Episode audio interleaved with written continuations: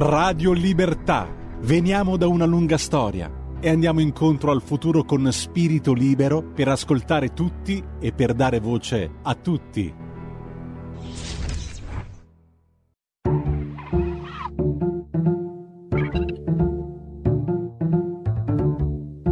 Va ora in onda oltre la pagina.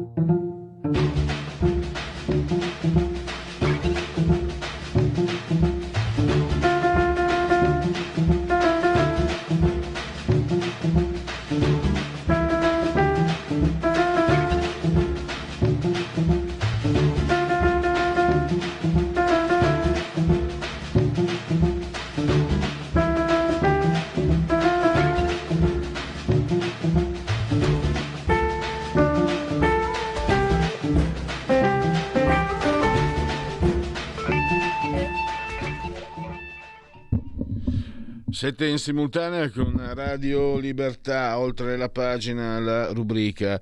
Oggi parleremo della, della vicenda di Civitanova Marche, Alica, ucciso eh, da Giuseppe Ferrazzo. Si è fatta molta strumentalizzazione. Eh, va detto una cosa, che Giuseppe Ferrazzo aveva la disabilità totale eh, non perché è razzista, ma perché eh, ha problemi mentali, ma hanno voluto imbastirci sopra. E forse chi lo ha fatto, per carità, in campagna elettorale, si è perso, si è perso nei propri diciamo nelle proprie strumentalizzazioni perché episodi come quelli che sono accaduti Civitanove Marche e come quelli che accadono ogni giorno eh, dovrebbero spingerci a riflessioni diverse. Non possiamo pensare di indignarci, vale per tutti, eh? se fosse stato un, un, bianco ucciso da un profugo, non è che cambi da questo punto di vista dell'analisi, si fa un'analisi sociale, si fa un'analisi eh, più generale, oserei dire filosofica, perché col professor Stefano Zecchi di questo parleremo dopo le 11. L'esplosione del male, se ci indigniamo in realtà non eh, pensiamo di esorcizzarlo, ma così non è.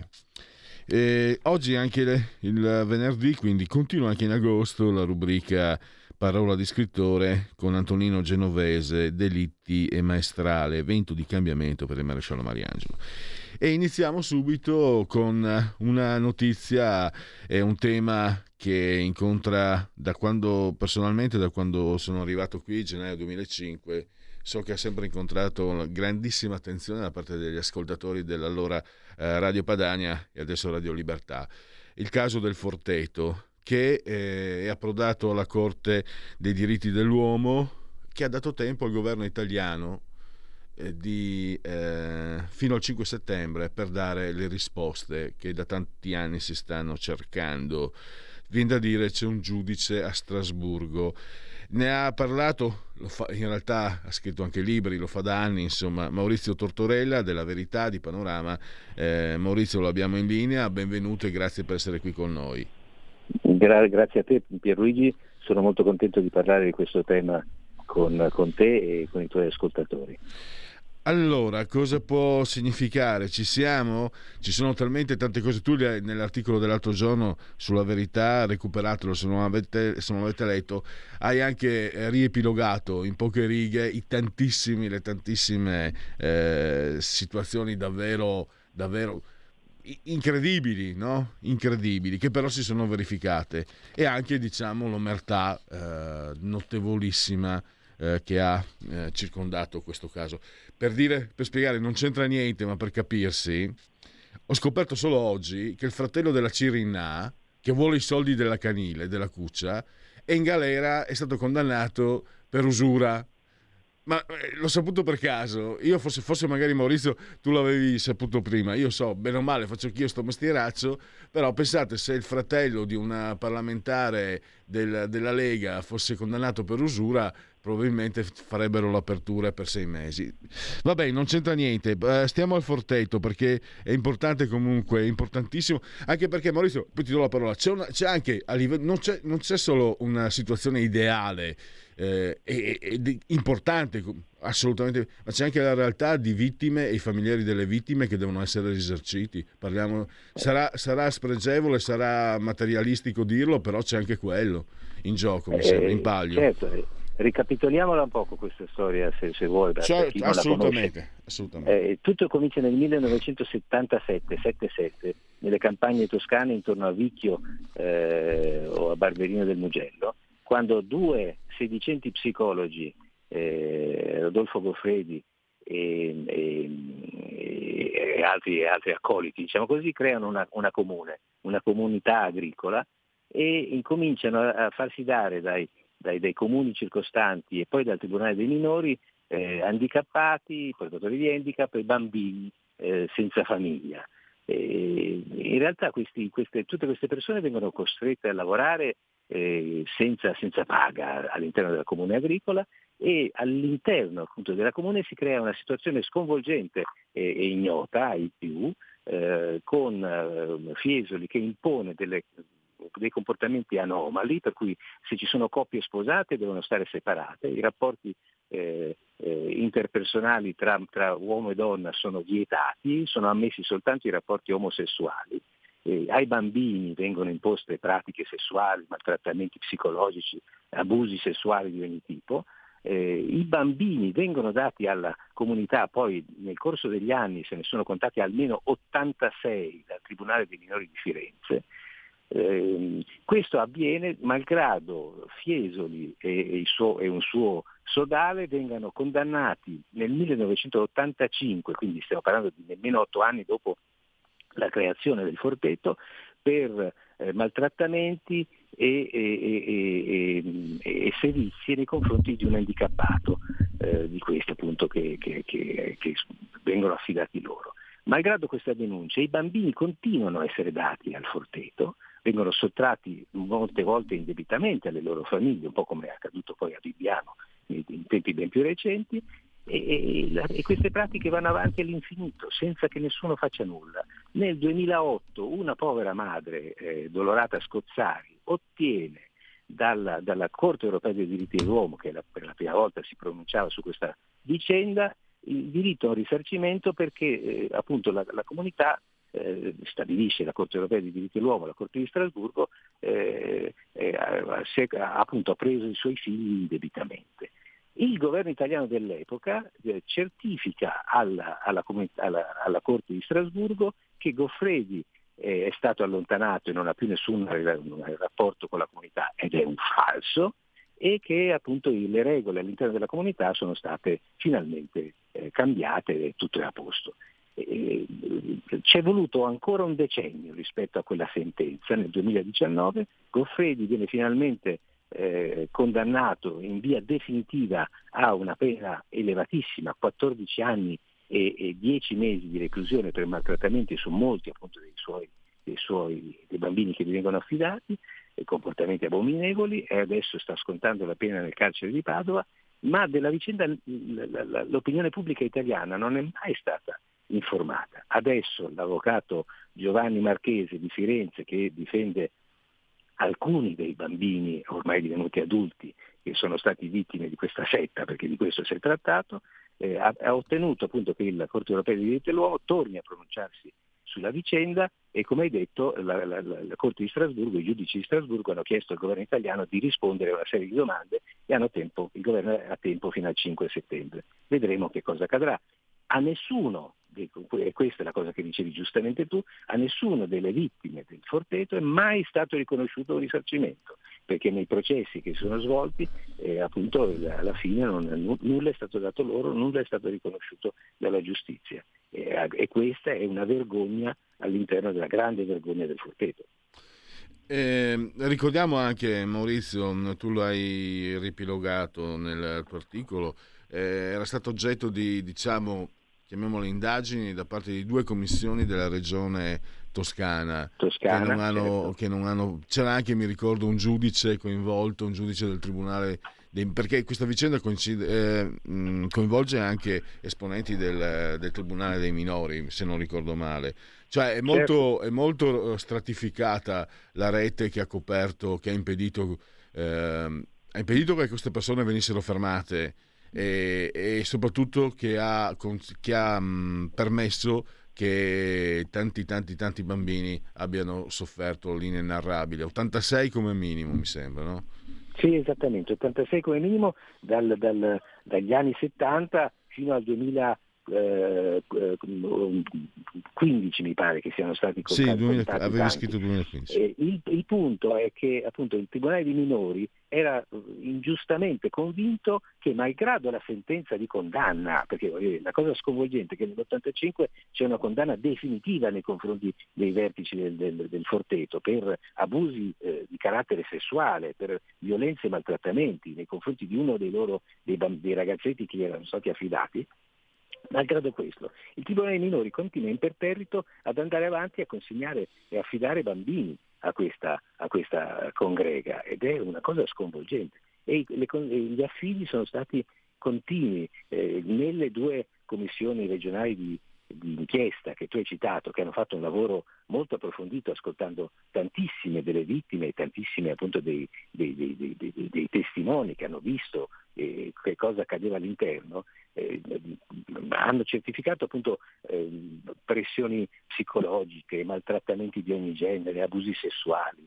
Eh, io mi ricordo la pratica di chi ave- osava alzare la testa contro eh, Goffredi e i suoi, e i suoi accoliti, e veniva processato in pubblico, maltrattato, picchiato all'interno di una, di una stanza, eh, con le grida che appunto venivano sentite da tutti i bambini in maniera tale che, non, che, che tutti avessero eh, ben chiaro che cosa sarebbe accaduto loro se avessero usato a fare, fare, qualunque cosa. I contatti all'interno erano proibiti, all'esterno erano proibiti, i contatti con le famiglie di provenienza erano eh, severamente proibiti, erano impossibili, le telefonate non esistevano, la, la corrispondenza che arrivava dall'esterno veniva sequestrata preventivamente. Era veramente una situazione di eh, resa in schiavitù, una follia collettiva che è stata resa possibile dalle, dalle, dai collegamenti politici tra, tra i, i, capi, i vertici del, della setta e la politica eh, appunto locale fondamentalmente, ma anche nazionale, perché tantissimi esponenti, soprattutto di sinistra,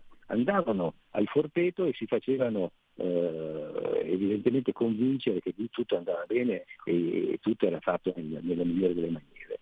E, e, e, ripeto, i magistrati del Tribunale dei minori, tanti magistrati, che si sono fatti abbindolare in maniera oggettivamente indecorosa da questa, da questa, da questa gente.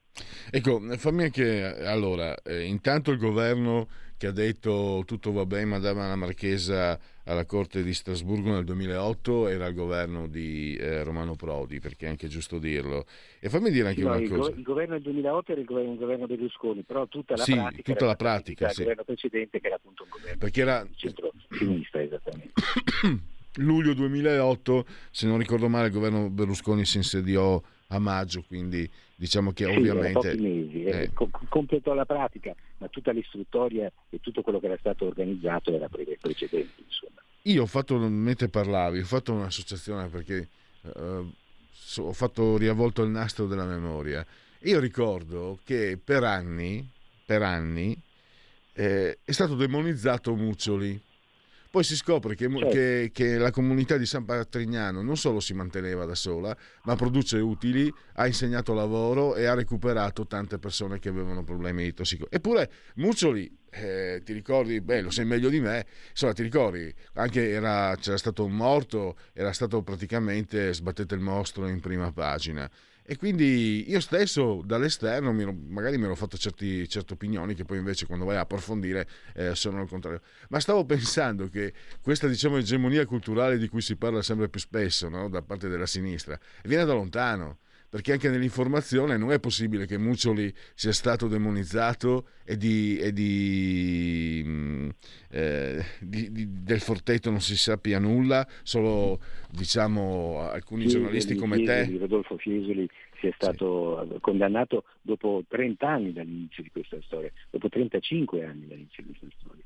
Rodolfo Fiesoli era il capo e lo chiamavano il profeta, i, i, suoi, i suoi accoliti eh, sosteneva di essere uno psicologo e non aveva neanche la terza media, non mi, pare, non mi ricordo più. Quindi era una, veramente una situazione imbarazzante. Ma ci sono ancora online eh, le celebrazioni di, di, personaggi importanti della sinistra italiana che parlano di Fiesoli come se fosse appunto un, un grande eh, esponente del, del, del, dell'accoglienza eh, e questo anche, anche, in anni recenti, poco prima della condanna, una situazione veramente sconvolgente e soprattutto quello che eh, a me più sconvolge è il silenzio su questa storia che meriterebbe, sai, un film, perché eh, eh, ci sono delle aberrazioni comportamentali all'interno di questa, di questa vicenda che mm, lasciano veramente basiti, interdetti, è incomprensibile. Maurizio,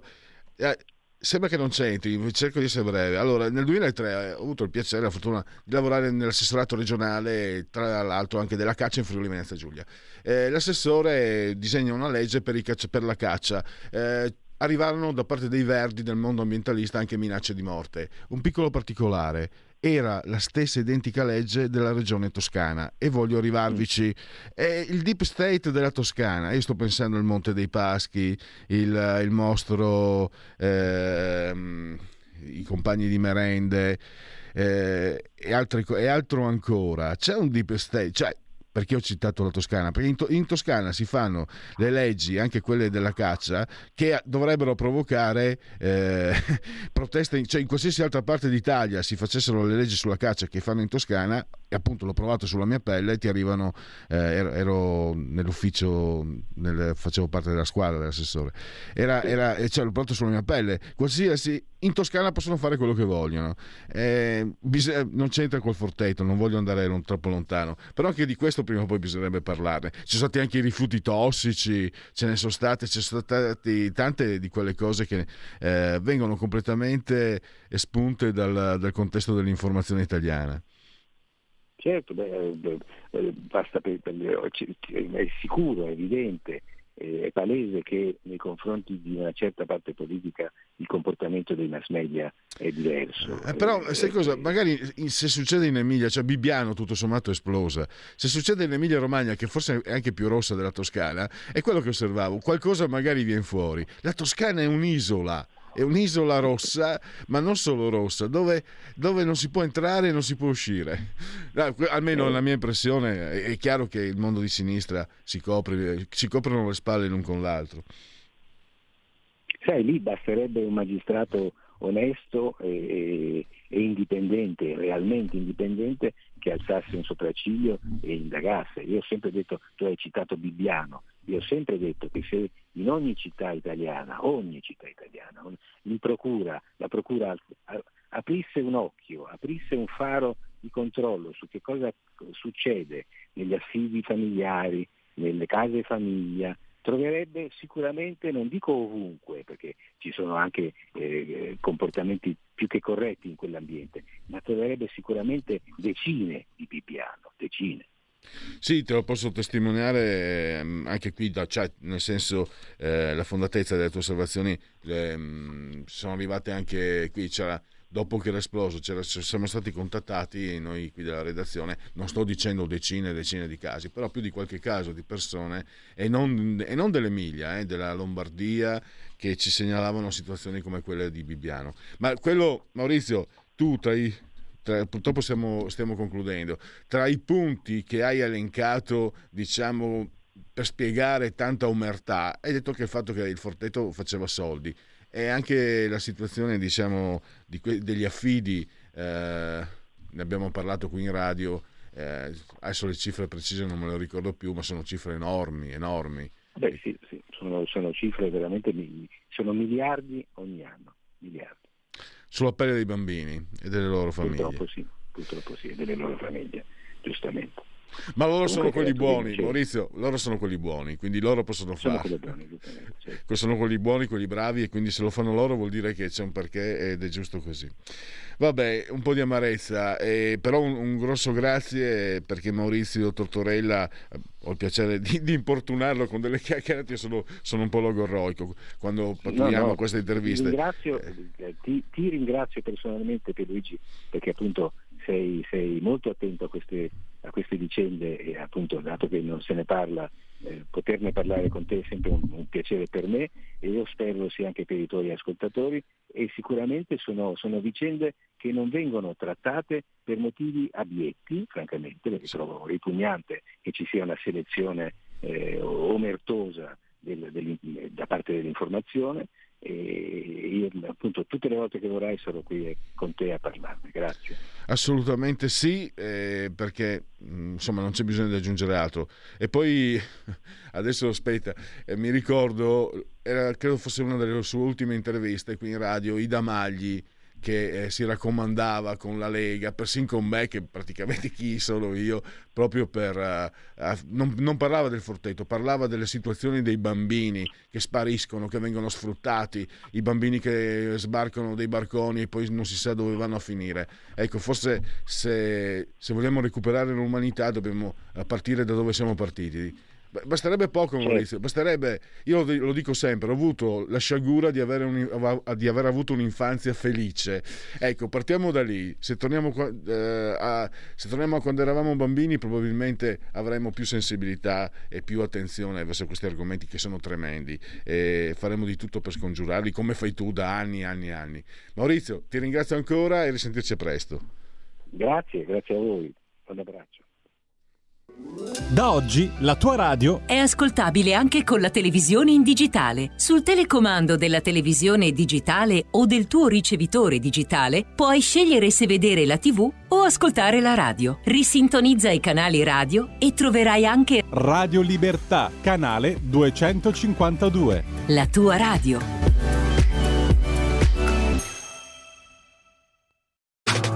Stai ascoltando Radio Libertà. La tua voce libera, senza filtri né censura. La tua radio. A guardarli cercare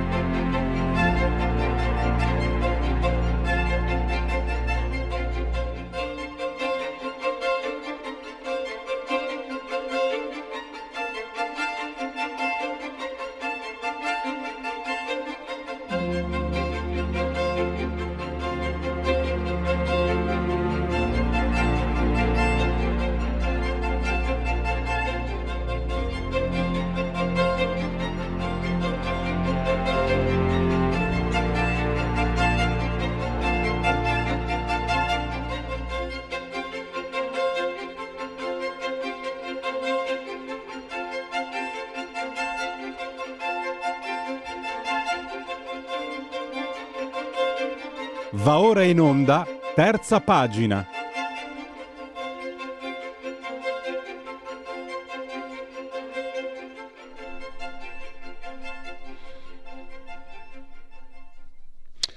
Ci sono dei fatti che devono spingerci a delle riflessioni che vadano oltre le speculazioni di breve, breve e medio termine, speculazioni elettorali, tanto per dire.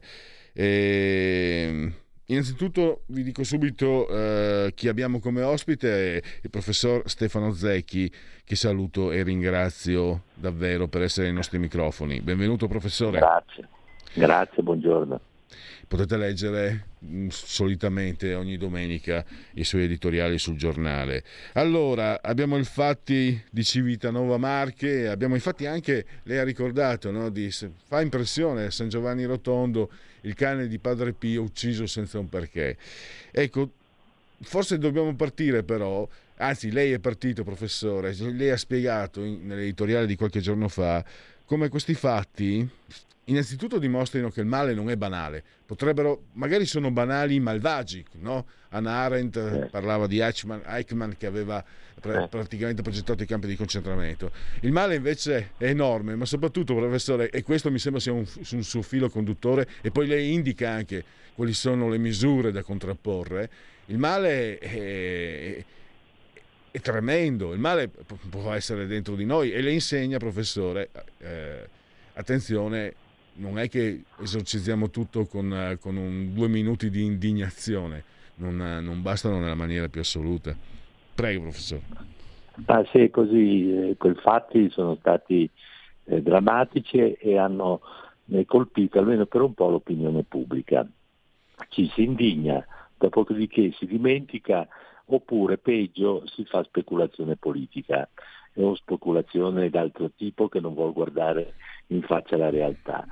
E, come adesso lei eh, riassumeva, avevo scritto quell'articolo mettendo insieme due episodi profondamente diversi nella eh, soluzione, nell'epilogo tragico, cioè quello di questo povero cane, eh, cosiddetto cane di, cosiddetto chiamato cane di, di, di Padre Pio perché se ne stava lì eh, vicino al suo santuario, quasi accompagnava i pellegrini alla visita e viene ammazzato senza nessun motivo, a colpi di fucile.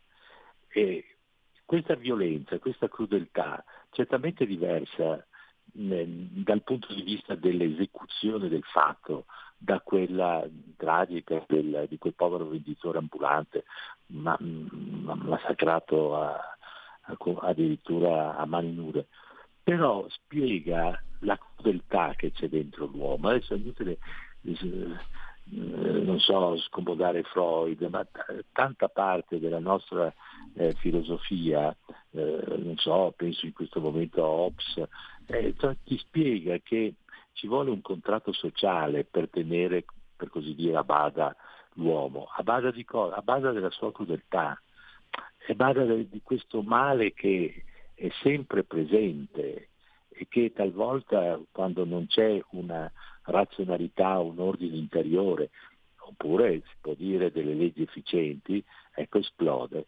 E questo eh, per me era importante metterlo in evidenza, proprio perché eh, con molta superficialità si era pensato appunto che tutto questo potesse essere liquidato con una eh, discussione di tipo politico, sull'immigrazione, su tutte queste cose, che hanno ovviamente il loro peso, ma non toccano l'essenza di questo problema. E poi come lei ha concluso questo riassunto tutto sommato molto efficace di quello che avevo scritto, eh sì, il male eh, non è banale, ci si, ci si perde dietro questo eh, titolo un po' slogan di, di, questa grande filosofa Anna Arendt, che poi vedeva la banalità del male non nel male stesso, ma nell'uomo che aveva provocato questo male, cioè Adolf Eichmann.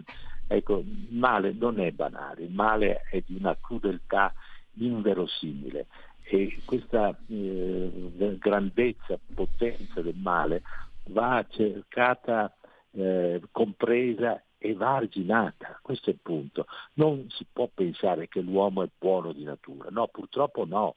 Ecco, chi ha ammazzato quel cane lì non è buono di natura, capite? le parole sono pesanti, non ha ammazzato per eh, un divertimento, un divertimento che è suo, la sua visione de, del male, de, della crudeltà, della spietatezza. Ecco, questo mi, mi, pareva che fosse il caso di mettere in luce di fronte a delle indignazioni che finiscono da un momento all'altro, eh, come se eh, noi, quelle persone che erano lì a, eh, a vedere quel poveraccio eh, di ambulante massacrato così e eh, bisognava fare qualcosa. Sì, certo, cosa vuoi fare? Telefono la polizia, cosa vuoi fare? E allora, ma insomma, ecco, è, è, sempre difficile, guardi, un, un pers- a, far, a far, capire cioè, dei principi che sono essenziali e che non si vogliono vedere. Lei, lei scrive infatti eh, una, una, frase che, che, è esemplare, no? lei dice certo sono due situazioni diverse, quella del cane e quella del del povero Lica, però la crudeltà che li ha uccisi è la medesima. Stavo pensando che capaci di pensieri, ma anche di atti, forse molti non saranno d'accordo, non lo so, io so, i bambini, cioè l'innocenza, sono, possono essere tramite di grande violenza.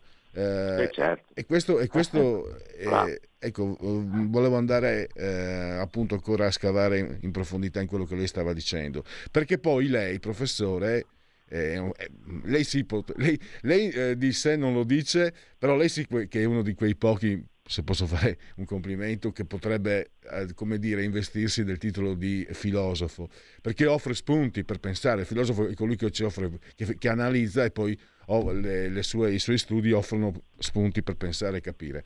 Eh, perché lei offre, lei suggerisce, propone eh, come fare. Lei innanzitutto ha, detto, ha, scritto una frase che mm, me la segnerei, se devo essere sincero. Eh, non fidiamoci del bene, cioè il bene non è così invulnerabile, non è così forte, il bene va allenato, va coltivato, eh, la bellezza del bene soprattutto. Ma, ma, guardi l'esempio dei bambini che sembrano la quintessenza dell'innocenza, eh, lì le, la cattiveria si esprime.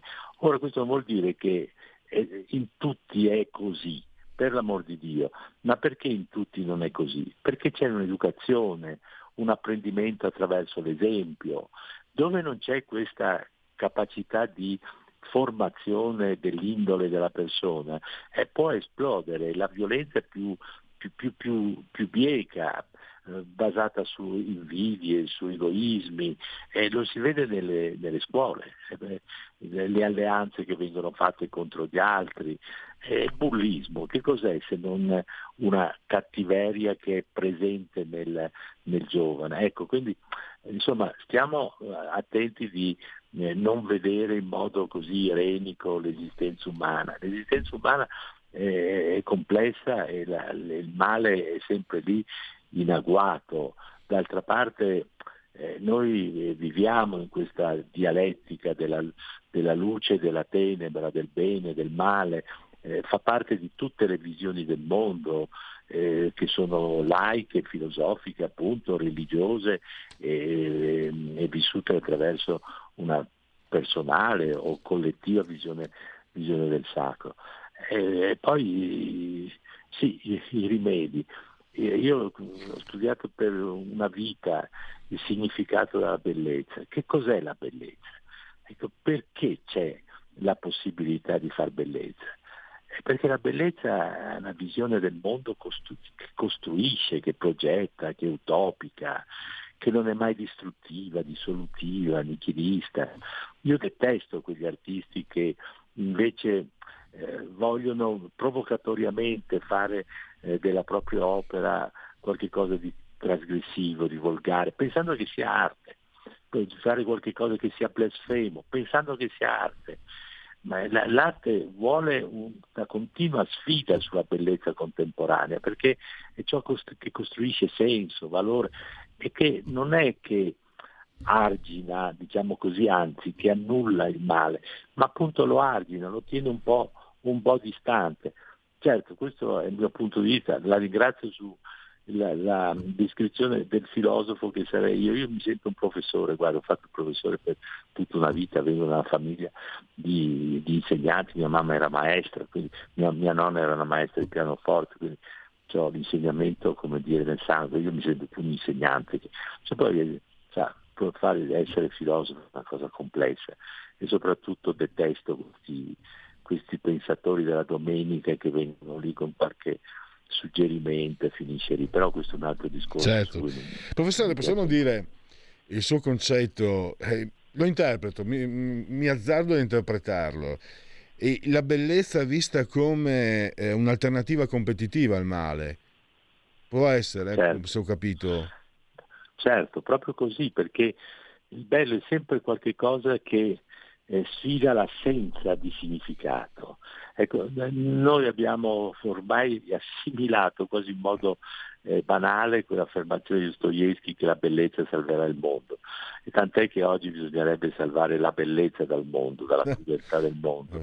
Eh, ma eh, la bellezza per chi la vive, ma non è soltanto, io prima mi sono eh, aperto in un discorso legato al mondo delle arti, ma, ma la bellezza è un fatto etico fondamentalmente, è un gesto, è un atto creativo, è un, è un sorriso che eh, una persona fa un'altra, è un gesto di affetto, questa è bellezza, cioè la, la creazione di una sintonia eh, comunicativa con l'altro che gli esprime eh, valore, che gli esprime apprezzamento. Poi naturalmente questo sentimento può essere portato in quella grande forma creativa che appartiene all'indole umana che è, la, che è l'arte. Ma, ma quanti certo. calci artistici sono? Ecco, questo poi diventerebbe un altro discorso. Assolutamente, anche parlavo di bambini, un sorriso, io, io, non amo i bambini, ma un sorriso di un bambino eh, può, può, riscattare veramente il mondo. Professore, un altro punto, eh, parafrasando Louis Armstrong, eh, se hai bisogno di chiedere che cos'è la bellezza, eh, non potrai mai capirla. Lui, Aston lo diceva del jazz. Eh, questo, questo, ecco, è, è una, sembrerebbe quasi è un pensiero che mi è nato mentre l'ascoltavo.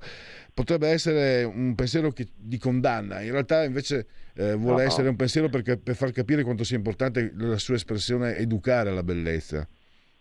Esatto, ma adesso io non mi voglio imbarcare in questo discorso complesso, ma eh, guardi proprio in un attimo, poi magari io penso che tra chi ci ascolta di filosofia ne conosce anche meglio di me. Cioè io non ho mai pensato all'idea che la bellezza fosse, ecco, mi si permette di dire così, un principio ontologico, ma sempre fenomenologico, cioè quello che adesso eh, lei diceva con, parafrasando il grande jazzista, cioè la bellezza eh, non è, eh, tu non la vedi come un in sé, ma come un processo che si avvicina, si allontana, si costruisce, eh, si ridefinisce.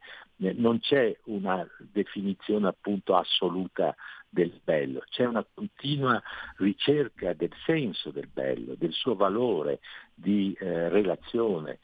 In fondo è questo principio che continua a rappresentarci ma che noi dobbiamo continuamente riviverlo e riproporlo. Ecco, quindi è proprio così, eh, bisogna un po', un po' diffidare di chi ti dice il bello è. No, il bello è un principio, certo, che ti accompagna nella vita, che se tu sei capace di interpretarlo di volta in volta diventa qualcosa di diverso e che appartiene al sentimento di costruzione dell'animo umano e mai di distruzione. Ecco, ehm, stiamo, stiamo, andando verso la conclusione. Non, eh, mi permette di dire, eh, è da quando ero ragazzo, eh, devo dire, non, non sono orgoglione, no? come diceva il comico, però sono, sono, compia- sono compiaciuto di questo pensiero. Non so per quale motivo, ma fin da bambino avrei condannato a pene corporali chi diceva, chi usava il famoso detto non è bello ciò che è bello, ma è bello ciò che ah, piace. Anche perché, scusi se la interrompo Pre- subito, no, no. il guaio è che piacciono delle porcherie solenni e che uno pensa che siano belle, capisce? È proprio così. Eh, sì, sì, scusi, vado pure avanti. No, no, no, no, è, è lei l'intervistato. Professore, eh, torno serio perché purtroppo mh, mm, è avvenuto quello che lei temeva, ne abbiamo parlato qui in radio, no? la, il male, la guerra, la violenza. ci stiamo abituando, ecco, non, ne parli, non, ne parliamo più, eppure eh, è stato bombardato un carcere con dei, con dei prigionieri, cioè stanno, stanno, continuando a morire le persone, ma ormai non, mm, quasi non, non, ve n'è più traccia nei giornali e nei telegiornali. È successo, lei aveva detto facciamo attenzione, eh, dobbiamo stare molto attenti, però eh, è successo, è accaduto ne avevamo parlato proprio insieme un po' sì. di tempo addietro, ma vede d'altra parte eh, la, eh, la, il dramma della soffazione alla guerra, della guerra in Ucraina è il dramma generale della soffazione alla guerra, cioè il popolo di questa terra si è sempre misurato attraverso delle guerre che condanna eppure sempre ritornano. Perché questo? Ecco, qui, qui magari eh, lei si ricorda, mi aveva intervistata perché avevo fatto un altro articolo proprio sul tema, sì. sul tema della guerra, adesso è inutile che ci ritorniamo, ma questo è un esempio di quanto il male che si esprime in atti molto precisi che sono quelli bellici è dentro di noi, è dentro di noi e che la pace sembra quasi una parentesi all'interno di un mondo che continuamente crea il conflitto come un modo di risolvere i problemi, e perché ha il male dentro di sé. Ma guardi, ad esempio, quello che sta succedendo adesso, la, la, la Nancy Pelosi che va a Taiwan, improvvisamente missili che vengono sparati, ci c'erano queste immagini ieri che vedevo in televisione, sembravano l'apocalisse, le portaerei che girano intorno, cioè c'è quasi voglia, ritornando alle immagini dei ragazzini, di rimboccarsi le maniche e di fare a cazzotti. Ma questo perché accade? Perché c'è un principio di razionalità che viene messo in disparte, che non si ritiene neppure più idoneo nella comunicazione, nella trattativa con gli altri e si pensa che la violenza, la forza, appunto, andare a permane, andare a, farsi, a fare i cazzotti l'uno con l'altro, sia la vera soluzione. Eh, questo è il senso del male che c'è in noi. E il male che c'è in noi è terribile, talvolta vede la, il, sen- il sentimento della guerra, della violenza, eccetera, finisce per essere trasformato in bellezza. D'altra parte eh, noi eh, nella nostra tradizione no, cerchiamo anche di surrogare eh, di, di, cancellare la violenza della guerra attraverso le divinità. Marte è il dio della guerra, ma chi sposa Venere, la bellezza? E qui sarebbe il caso di rinterrogarsi un po' di nuovo. Ecco, eh, siamo alla fine, ma lei è molto stimolante, professore, eh, perché mi verrebbe da chiederle eh, quanto, quanto è pericoloso per la bellezza e il piacere. Beh, dunque, quello che la filastrocca che lei diceva prima, non è bello ciò che è bello, bello che ci piace, è diciamo, a prescindere dalla sua eh, incapacità di rappresentare quello che è bello, quindi essere totalmente erronea, appunto perché piace le porcherie, ma rappresenta un modello di pensiero eh, profondamente eh, pericoloso e quindi sbagliato. Perché lei, dunque, anche qui uso una parola che non dovrei usare. Noi abbiamo tre trascendentali che costruiscono la nostra conoscenza ed esperienza, che sono il bello, il bene e il vero. Allora, se il bello noi lo riduciamo al piacere, non è bello ciò che è bello, è bello ciò che piace. Se questa stessa diciamo, filastrocca io lo utilizzo per l'altro trascendentale, mettiamo, non è vero ciò che è vero, è vero ciò che dico io. Questo è un pericoloso presuntuoso. Se lo mm. uso sul bene, sul giusto, cioè sulla dimensione etica, e dico non è bene ciò che è bene, è bene ciò che piace a me, e questo è un pericolo pubblico. Quindi la bellezza ti insegna a vedere le cose nella loro realtà e a capire profondamente le differenze, perché ciò a cui non siamo più abituati, ecco la sua fazione, ecco la sua fazione che ci porta a questa annullamento delle differenze. Ciò che non siamo educati a comprendere è la differenza e la bellezza è uno dei principi che ti aiuta a comprendere proprio da un punto di vista educativo, elementare, che si può fare e si dovrebbe fare già con i propri bambini quando sono piccoli, comprendere ciò in modo molto semplice, ciò che è bello e ciò che è brutto. Può essere, professore, che la bellezza spaventi perché si pensa che la bellezza, mi, mi azzardo, eh, che noi pensiamo certe volte che la bellezza ci chieda, ci imponga di essere amato, amata. Invece proprio l'arte, secondo me, eh, la, ci insegna che la bellezza ci chiede, di, ci chiede non ci chiede nulla, che, eh, ci, ci, suggerisce di essere riconosciuta e poi dal, dal riconoscimento eh, della bellezza poi possiamo, possiamo partire per, per percorsi più consapevoli. Perché certe certo. volte ho paura che, che la bellezza spaventi. La bellezza come gesto, per esempio lei ha parlato, no? perché la bellezza è anche il gesto, magari io parlo per me anche, eh? magari non so, un, un, abbraccio, un bacio, ma forse sto andando nel banale, ci sono dei gesti che in certi momenti eh, diventano belli e che però ci spaventano. ci spaventa sempre quando noi non abbiamo una assuefazione educativa verso, o comunque una semplicità educativa verso eh, le cose belle e lì bisognerebbe pensare quanto potrebbe fare la scuola, quanto potrebbe fare la famiglia. Certo, avere un gesto di tenerezza è uno stile nei confronti degli altri, il coraggio della tenerezza, come adesso lei diceva, un, un sorriso, un abbraccio, talvolta anche quando in fondo sappiamo di non avere nessuna colpa, ma ciò nonostante chiediamo scusa, anche se sappiamo di non aver fatto nessun mm, gesto sbagliato, ma ecco questo sentimento di avvicinamento all'altro è in fondo uno dei gesti più belli che ci possa essere.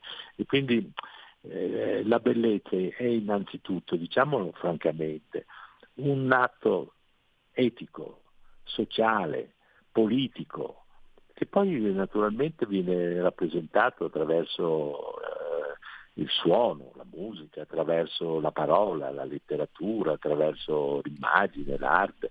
Ecco, però eh, noi viviamo innanzitutto il problema della bellezza perché quando c'è bellezza dentro di noi e comprendiamo il gesto etico che si avvicina, che comunica, che dà senso, allora si riesce ad arginare il male, non lo, non lo sconfiggi, ma riesci ad arginarlo. Pensi alla banalità, di, da, tornando da dove abbiamo incominciato la chiacchierata, la banalità che ha scatenato la violenza che ha ammazzato questo povero eh, ambulante, il fastidio, dava fastidio. Uno perché dà fastidio viene accoppato. È chiaro che c'è tutta una patologia da parte di quello lì che ha aggredito, infatti non stava bene, però l'idea, uno eh, anche dentro di noi, poi, siamo sinceri, che poi razionalizziamo e diciamo ma ti vorrei ammazzare perché hai fatto questo. Eh, capisci? Ecco che cosa può essere il senso della bellezza, cioè riprovare a comprendere l'eticità eh, del, del gesto di avvicinamento verso l'altro, di relazione verso l'altro, e che è fondamentalmente un sentimento di rispetto e di amore. E purtroppo siamo davvero giunti al termine. Io ringrazio mm, il professor eh, Stefano Zecchi, grazie davvero e a risentirci a presto, professore. Grazie. Grazie a voi, volentieri, arrivederci. arrivederci. Stai ascoltando Radio Libertà. La tua voce libera, senza filtri né censura. La tua radio.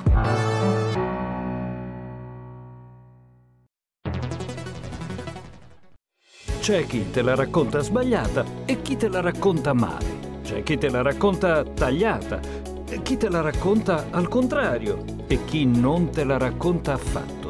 QDS te la racconta giusta Ogni giorno la tua terra, il suo presente, le sue attese, la sua volontà di rinascita. Leggi, abbonati, scegli il quotidiano di Sicilia. L'informazione giusta per crescere insieme. La radio è sempre di più ovunque. Io la radio la ascolto in auto con tutti i nuovi programmi, perché ho la radio DAB. E tu? Io al lavoro ascolto la radio dal mio computer. E tu? Io a casa l'ascolto dalla mia TV. E tu? Io l'ascolto dal mio telefonino, con Radio Player, l'app delle radio italiane. E tu? Io la radio l'ascolto con lo smart speaker. Oggi 35 milioni di italiani ascoltano la radio così. E tu? La radio, ovunque, sempre di più. Anche Radio Libertà è su Radio Player Italia.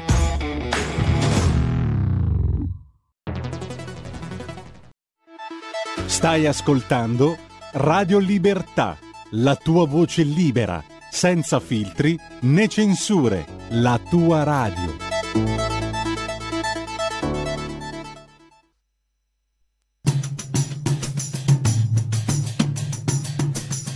Tutti noi ce la prendiamo con la storia, ma io dico che la colpa è nostra. È evidente che la gente è poco seria quando parla di sinistra o destra. Ma cos'è la destra?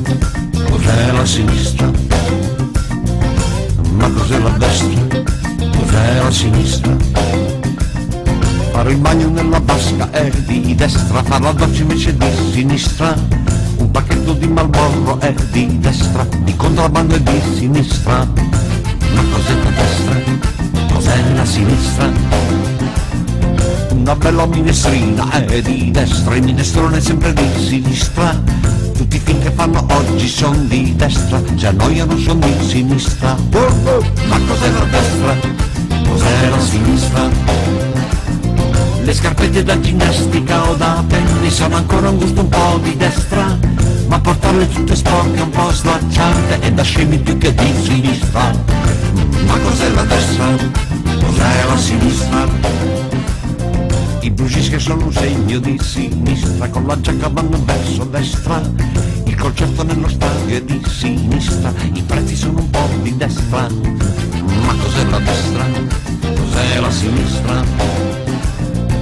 Il collasso quasi sempre di sinistra, il regicazzo è più che mai di destra, la pisciata in compagnia è di sinistra, il cesso è sempre in fondo a destra. Ma cos'è la destra? Cos'è la sinistra?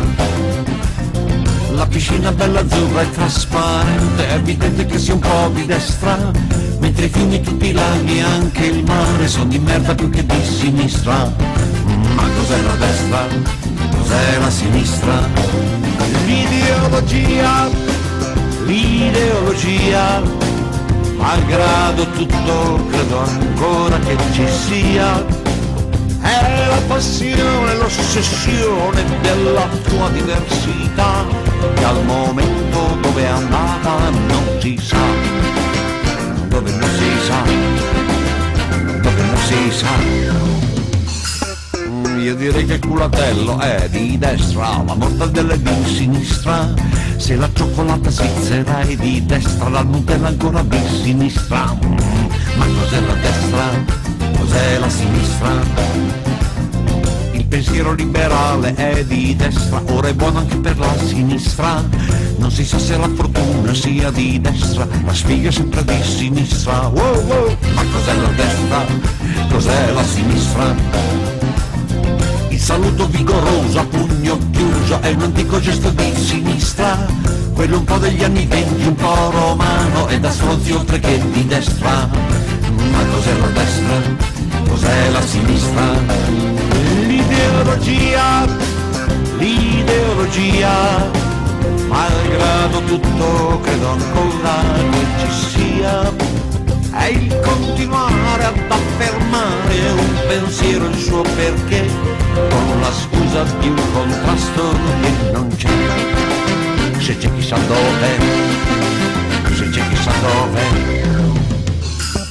Tutto il vecchio moralismo è di sinistra la mancanza di morale a destra. Anche il Papa ultimamente un po' a sinistra il demonio ancora andato a destra. Ma cos'è la destra? Cos'è la sinistra? La risposta delle masse è di sinistra con un lieve cedimento a destra. Sono sicuro che il bastardo è di sinistra, il figlio di puttana è a destra. Wow, wow. Ma cos'è la destra? Cos'è la sinistra? una donna emancipata e di sinistra, riservata già un po' più di destra, ma Figone resta sempre un'attrazione che va bene per sinistra, destra. Ma cos'è la destra? Cos'è la sinistra? Tutti noi ce la prendiamo con la storia, ma io dico che la colpa è nostra. È evidente che la gente poco seria quando parla di sinistra, destra. Mm, Ma cos'è la destra? Cos'è la sinistra? Ehi, ehi. Ma cos'è la destra? Cos'è la sinistra? Oh, oh, oh. Destra, sinistra, destra, sinistra, destra, sinistra, destra, sinistra, destra, sinistra. Basta. Parola di scrittore, la rubrica di- del venerdì che si avvale della collaborazione imprescindibile di Patrizia Gallini di Ardèche Comunicazione. E direi che stiamo proseguendo in quello che così, per intuito eh, chiamerei quasi così, per ispirazione, non c'entra l'intuito, chiamerei la corsa il giro giallo d'Italia, perché grazie ai fratelli eh, Frilli che hanno dato proprio eh, una, una- una direzione, una, dire- una linea editoriale ai loro scrittori, eh, raccontare i luoghi, le città, eh, presumibilmente dove loro abitano, che comunque conoscono. E oggi eh, andiamo in Sicilia e andiamo a Barcellona, a Pozzo di Gotto, perché è lì eh, che avvengono delitti e maestrale, vento di cambiamento per il maresciallo Mariangelo, eh, Fratelli Frilli Editore, l'ho già detto, collana intascabili noir, eh, costa 13 euro e spiccioli, lo trovate anche online naturalmente, 244 240 pagine, l'autore Antonino Genovese, lo abbiamo al telefono, lo saluto e lo ringrazio, benvenuto Antonino, grazie per essere qui al nostro microfono. Beh, grazie, buongiorno. Allora, eh, questo, questo romanzo eh, genovese, eh, come lo possiamo... È, è una domanda quasi obbligata che faccio, no? premettendo sempre che non amo le etichette, ma è un giallo, è un noir, è un thriller. Eh, lei come se dovesse parlarne, se dovesse fare diciamo una recensione del suo libro, eh, che, che indicazioni darebbe agli, ai, ai suoi lettori? Allora, innanzitutto il giallo è un genere, quindi sì, è un libro giallo, sicuramente di taglio classico. Eh, io do tutti gli elementi al lettore, gli stessi elementi che ha l'investigatore per arrivare al colpevole, però ci sono delle sfumature noir eh, di introspezione dei personaggi, un- ho fatto molto studio sui personaggi, la cosa più importante sono proprio loro, al di là della storia, sono i personaggi che fanno innamorare i lettori, quindi eh, ho dato molto spazio all'io del personaggio, in questo caso Gianluca Mariangelo, che è il maresciallo che indaga sul- sull'omicidio. E poi ci sono tantissimi altri personaggi che si ritrovano in- anche nel primo romanzo, Scirocco e Zagara, e si ritroveranno anche nei prossimi, e qualcuno nuovo come Ettore Soraci, un nuovo carabiniere che è arrivato e che ha una storia molto molto particolare. Ho trovato su Amazon, eh, eh, Antonino, eh, delle recensioni forse le più autentiche, le più sincere, quelle dei suoi lettori, e tutte estremamente positive. Si parla di un finale a sorpresa che noi ovviamente non possiamo eh, spoilerare, ma lo sapete, sapete che ci sarà un finale a sorpresa. Poi i ritmi serrati, la Sicilia noir, la sicilianità eh, che emerge molto, detto proprio da siciliani. C'è un suo lettore che eh, non- per motivi ho letto non vive in, eh, in Sicilia, ma che è siciliano e che ha ritrovato proprio il profumo della Sicilia nel suo libro. Dialoghi, I dialoghi hanno un ritmo incalzante. eh, si riconosce in questi complimenti. Necessariamente, necessariamente deve ricon- sono complimenti bisogna riconoscerli. Ma lei Necessariamente mi fanno molto piacere, mi riconosco, ehm, c'è molto studio dietro la realizzazione di un romanzo, al di là della tecnica, eh, c'è veramente, veramente molto impegno.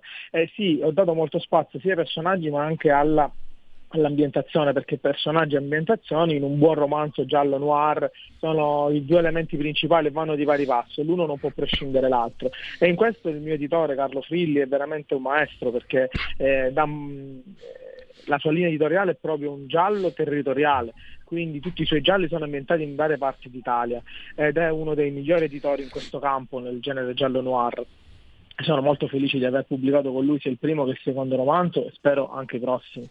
Eh, sì, eh, ho ambientato tutto a Barcellona, Pozzo di Cotto e Milazzo. Eh, Barcellona Pozzo di Cotto è un territorio importante, anche noto agli altari della cronaca anche per eventi poco piacevoli, però non è solo quello, c'è un grande fermento culturale nella mia città, è una città che offre sia la collina che il mare, quindi va da dai Peloritani fino alle spiagge Cicerata di Spinesante e ho cercato di ambientarlo in tutta la sua estensione, cercando di trasmettere profumi, eh, colori, eh, sapori della mia terra.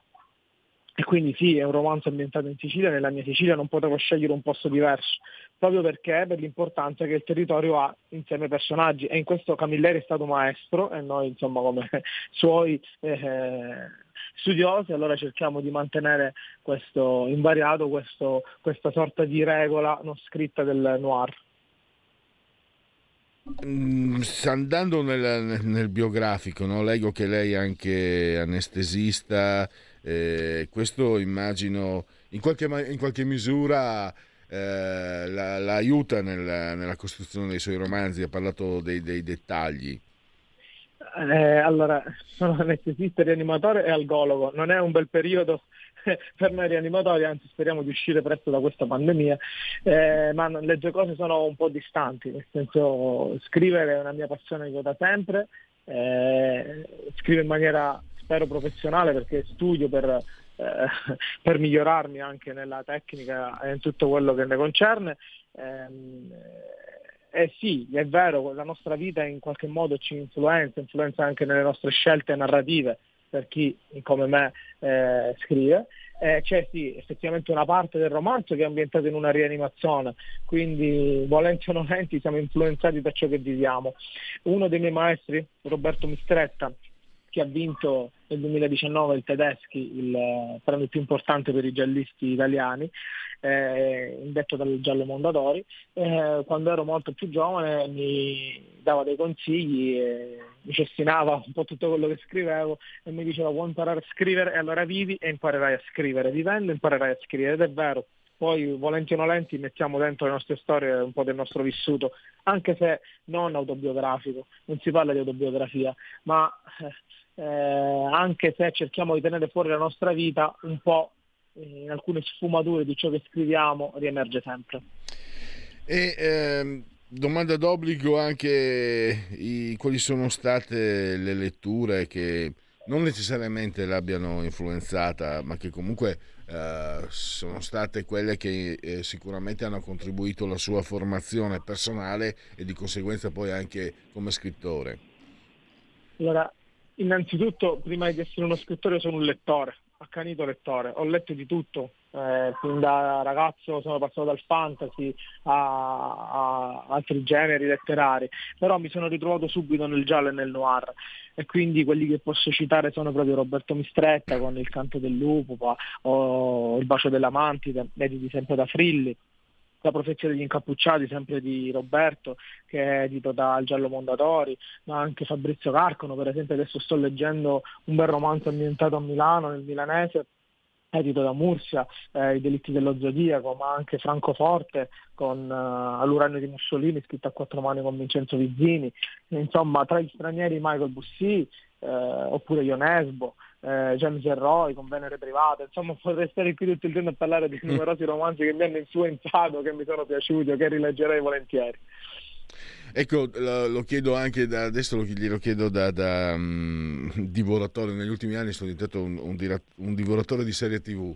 Eh, lei c'è qualcosa anche che magari nel, nel, nel, suo, nel, suo, bagaglio a che vedere anche con altri riferimenti che, che, si, che non siano eh, esplicitamente narrativi, letterari? Appunto, eh, film, film, serie tv, fumetti. Sì, sicuramente da, ho letto molto Diabolic, ma Tex, eh, Dylan Dog, ma eh, tra le serie tv eh, posso ricordare una delle ultime che ho visto, Blanca, che si rifà un po' al, al canovaccio di, proprio della, della serie narrativa scritta da eh, da Patrizia Rinaldi che ho avuto modo di conoscere di recente in un festival importante come in due festival Agrigento Noir e Castroreale Miss Fest, ho avuto modo di conoscerla, grandissima persona e grandissimo spessore letterario, quindi mi sento di citare questa serie anche se si discosta in alcuni eh, frangenti da romanzo, ovviamente preferisco sempre i romanzi, eh, eh, però sì, eh, sono serie tv, Gomorra, eh, romanzo criminale, sono delle serie che in qualche modo ci influenzano, comunque ci fanno trascorrere delle piacevoli serate e eh, stiamo andando verso la conclusione. Dunque, mi correggo, non vorrei sbagliare, è il secondo eh, romanzo con eh, il, eh, il, commissario Gianluca Mariangelo. Eh, è già pronto il terzo? Eh, nella mia mente sì, nella scaletta quasi ci lavoreremo per il prossimo futuro.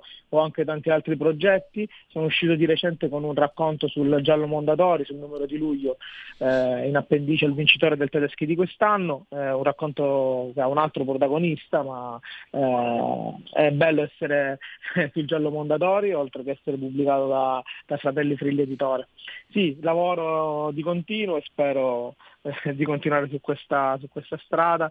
Eh, Gianluca Mariangelo è un maresciallo che mi ha eh, molto, dato molte soddisfazioni, mi ha dato molto e spero di dare molto anche a lui, anche perché pian piano ci conosciamo sempre di più e quindi le storie spero vengano sempre sempre meglio. Eh, questo personaggio mh, mm, uh, cosa, a cosa, eh, diciamo lei, a cosa eh, si è ispirato a qualche figura eh, particolare, magari reale o magari narrativa, ispirato... o ha fatto un collage? Come ha lavorato no, questo? Mi sono, mi sono ispirato al maresciallo che io vorrei incontrare per strada se avessi una difficoltà. È una persona normalissima, comune, con le sue problematiche familiari, si è di recente separato la moglie, eh, con le sue paure, eh, a rigurgita non appena vede un cadavere, quindi è, tra virgolette potrebbe sembrare un debole, non è un super poliziotto delle serie tv americane, è una persona normale, quotidiana, però ha dei valori, dei principi, non lo fa per lo stipendio, anche se forse ha cominciato a fare il carabiniere per lo stipendio, ma no, adesso non lo fa più per lo stipendio. E ogni volta che passa e attraversa passeggiando piazza Bertalfano, che è una piazza intitolata a un giornalista ucciso dalla mafia, lui tende a camminare con la testa alta e con la schiena dritta, perché in quel momento sente il peso della sua divisa e sente che il suo comportamento deve essere ad esempio agli altri. Eh, però anche, come dicevo, delle paure, delle insicurezze, è, è, un buono, ecco, è una persona che tutti potremmo incontrare per strada. Eh, questa spero sia la sua forza e penso sia la forza di questo personaggio. Allora, siamo alle conclusioni. Eh, ve lo ricordo ancora, Delitti e Maestrale, evento di cambiamento per il maresciallo Mariangelo, Fratelli Firrilli, editore, collana i tascabili noir 13 euro spiccioli il costo trovate, lo trovate anche online 240 pagine. L'autore Antonino Genovese lo abbiamo avuto qui con noi al telefono lo ringrazio davvero e a risentirci con il prossimo appuntamento con Mariangelo Genovese. Grazie grazie per avermi ospitato eh, grazie di tutto una buona giornata.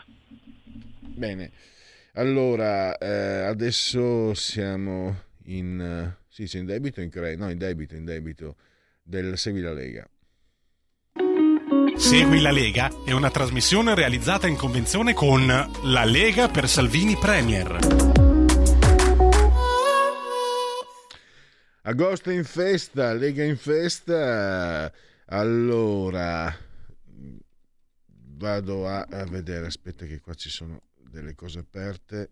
Ecco, adesso no, dunque, sì, dai, eh, fammi capire. Boh, eh, metti, credo che tu si possa mettere in condivisione, non ci sono, non ci dovrebbero essere problemi di, di privacy. Ho, ho, tolto. Scusate.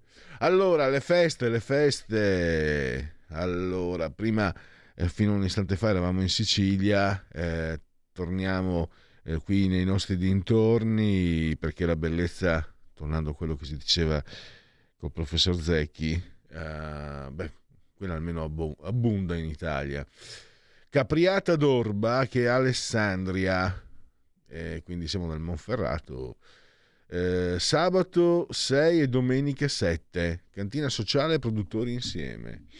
Poi in Lombardia invece doppio, do, doppietta orobica Eh, da venerdì 5, cioè da oggi a domenica, area feste in via degli Albarelli. Invece eh, tra due settimane, da venerdì 19 domenica 28, Parco Nocchetto in via Manzoni, eh, perché eh, a differenza di noi francesi, voi italiani non avete continuato ad operare gli accenti volgare o bolgare. Chiedo scusa, io l'ho detto entrambe, una quindi vuol dire che l'ho azzeccata. E infine a Trentino, che poi alla fine, cioè, a me non me ne importa una mazza, perché è che tu ti rompi balle, che ogni volta che sbagli, eh mamma mia, quante volte ho sentito Porcia, e eh, vabbè, cosa sarà mai, non vengo il mondo. Eh, Pignuoli, che non siete altro, Pinzolo invece, lì vado sul sicuro, Trentino, sabato 20 in piazza Carrera. E scusate i Broncos. Allora, allora, ve lo firmo col sangue. Eh? Tu hai firmato col sangue, Carnelli. Hai firmato o no col sangue? Come Spuzzer. Troppo divertente. Ecco, ho litigato anche con dei personaggi che lo difendevano. Ecco, non dico niente, dico solo, cari miei, dopo la figura, e non è la prima che avete fatto, dovreste prendere, andare in bagno, tirare l'acqua, buttarvi nel cesso, tirare l'acqua con l'accortezza di non lasciare tracce sgradevoli sulla ceramica del water, perché dal punto di vista intellettuale quello siete e quello rimanete e non ha nemmeno senso che esistiate. Che figura. Allora, legaonline.it, scritto legaonline.it, molte cose si possono fare, eh, iscrivervi alla Lega, Salvini Premier, tesserarvi cioè, e eh, lo potete fare versando 10 euro, eh, lo potete fare anche tramite PayPal senza nemmeno vi sia la necessità che siate iscritti a PayPal, poi PayPal, PayPal, PayPal, anche lì. E il codice fiscale, gli altri dati richiesti e quindi vi verrà recapitata la tessera Salvini Premier per via postale alla vostra propria dimora, alla propria magione. Il tuo sostegno vale il 2 per 1000, è una scelta libera e non ti costa nulla, scrivi D43 nella tua dichiarazione dei redditi. Il D di Domodossola, il 4 le volte matematica, il 3 è il numero perfetto. E ora e ora, oh, beato, beato con, anzi no, andiamo più indietro. Eh, il professor senatore Alberto Bagnai oggi pomeriggio alle 17.15 lo potete vedere o ascoltare nella rubrica Economia di Sky TG24. Poi Massimiliano Romeo invece eh, rete 4 questa sera 20.30 controcorrente insieme a Veronica Gentili. Beato lui il presidente naturalmente del gruppo dei senatori a Palazzo Madama e nonché voce storica della vecchia Radio Padania, Massimiliano Romeo. Il suo omologo a Montecitorio, Riccardo Molinari, eh, sempre oggi alle 21 però, quindi non sono in concomitanza. TG2 Post, Rai 2. E poi abbiamo domani alle 21.30 TG2 Post Federico Freni che è il sottosegretario all'economia e basta direi che eh, per Segui la Lega sa chi Segui la Lega è una trasmissione realizzata in convenzione con La Lega per Salvini Premier. Abbiamo qualche sondaggetto, dunque. Andiamo a vedere. Qui abbiamo il sondaggio, possiamo mettere pure in, in concomitanza, in quello che è. Sondaggio B di media, committente l'Italia c'è. Fratelli d'Italia 24,2 alla pari con Partito Democratico. Al terzo posto segue la Lega 13,6 Movimento 5 Stelle sotto i 10 punti, 9,4, Forza Italia 6,2, Calenda 5,3, Renzi 2,3. E direi con questo, questo chiudiamo la, uh, la condivisione. Non mi veniva al termine. Ecco qua, riapriamo. Qui abbiamo fiducia nei principali leader del paese, Istituto Piepoli, acquirente Rai News. Dunque, intanto qui abbiamo uh, i dati uh, dei partiti. Uh, intenzione di voto 26 luglio 2 agosto PD 22,5 e poi abbiamo Italia Viva Renzi 3 Lega 14,5 Forza Italia 7,5, Fratelli d'Italia 23, quindi primo partito, 5 Stelle 10,5 e eh, Calenda 4. Togliamo condivision e poi abbiamo ancora commercio al dettaglio. Eh, questi sono dati Istat, si stima una flessione a giugno 2022 per le vendite al dettaglio meno 1,1 in valore e 1,8 in volume. La vendita dei beni non alimentari, le vendite diminuiscono sia in valore meno 2,2 che in volume 2,5, Me, mentre per i beni alimentari si registra un aumento in valore più 0,4 e una diminuzione in volume meno 0,8. Nel secondo trimestre 2022 in termini congiunturali le vendite al dettaglio crescono in valore più 1,1 ma calano in volume meno 0,3 e si capisce, insomma, costano sempre di più. E chiudiamo e andiamo con l'ultima lettura. Registrazioni e fallimenti di imprese. Nel secondo trimestre 2022 il numero totale di registrazioni di nuove imprese si riduce del 2,7% al netto della stagionalità. Sempre rispetto al trimestre precedente sono in particolare da segnalare il netto incremento delle registrazioni di nuove imprese dei trasporti più 22,6 e dei servizi di informazione e comunicazione più 5,7. Togliamo condivisione e andiamo a vedere le ultime notizie. Allora, eh, aerei e navi cinesi oltre la linea mediana, una questione di sovranità e Mosca appoggia Pechino. Hai capito? Io sono qua a perdere tempo a parlare di Sputzer e, e si scatena la... Non, era, non, sarebbe neanche la terza guerra mondiale, sarebbe quella definitiva. Vabbè, pazienza. Benvenuti nella razza umana, come diceva Iena Plinsky. Ops, ho detto, ops, ho detto razza. La facciamo con la sigla o senza i genetriaci? Unplugged.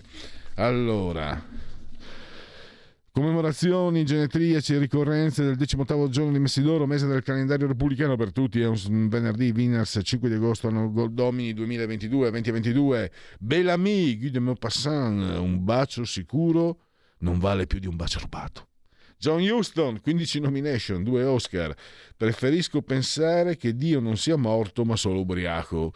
Ettore Majorana, il fisico scomparso prima di ricevere il Nobel, infatti non l'ha potuto ricevere Uh, come sono spiritoso oggi. Robert Taylor, un attore che pare anzi che sicuramente per ammissione dei, dei, degli autori ha ispirato il sembiante, il volto, cioè di Diabolic Zagor.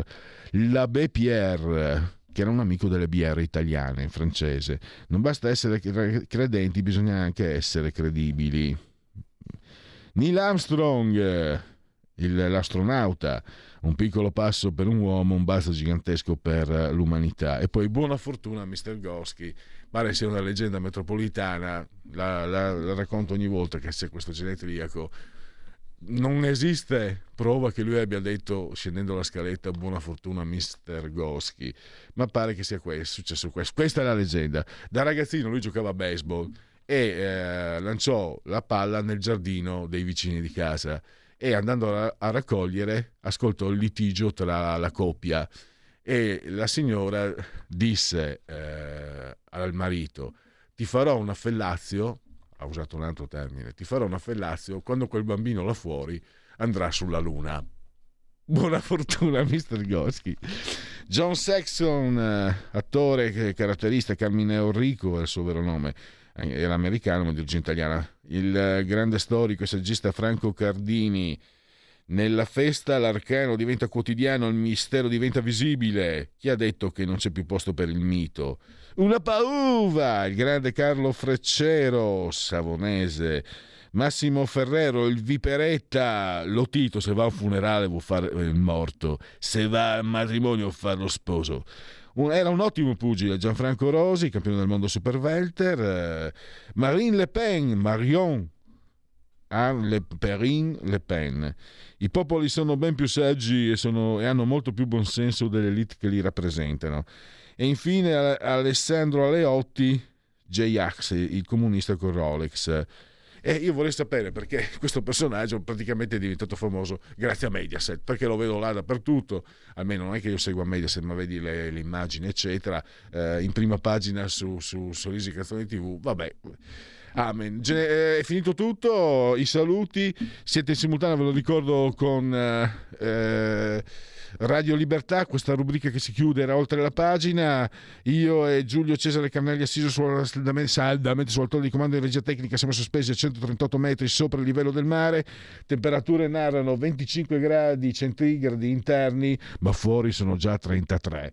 40% l'umidità, 1012.4 millibar la pressione. L'abbraccio come sempre forte forte forte signora Angela Carmela e Clotilde. Ve lo ricordo, questa è una radiovisione. Chi si abbona a, Radio Libertà, a volte cent'anni meditate gente, meditate, il canale il 252.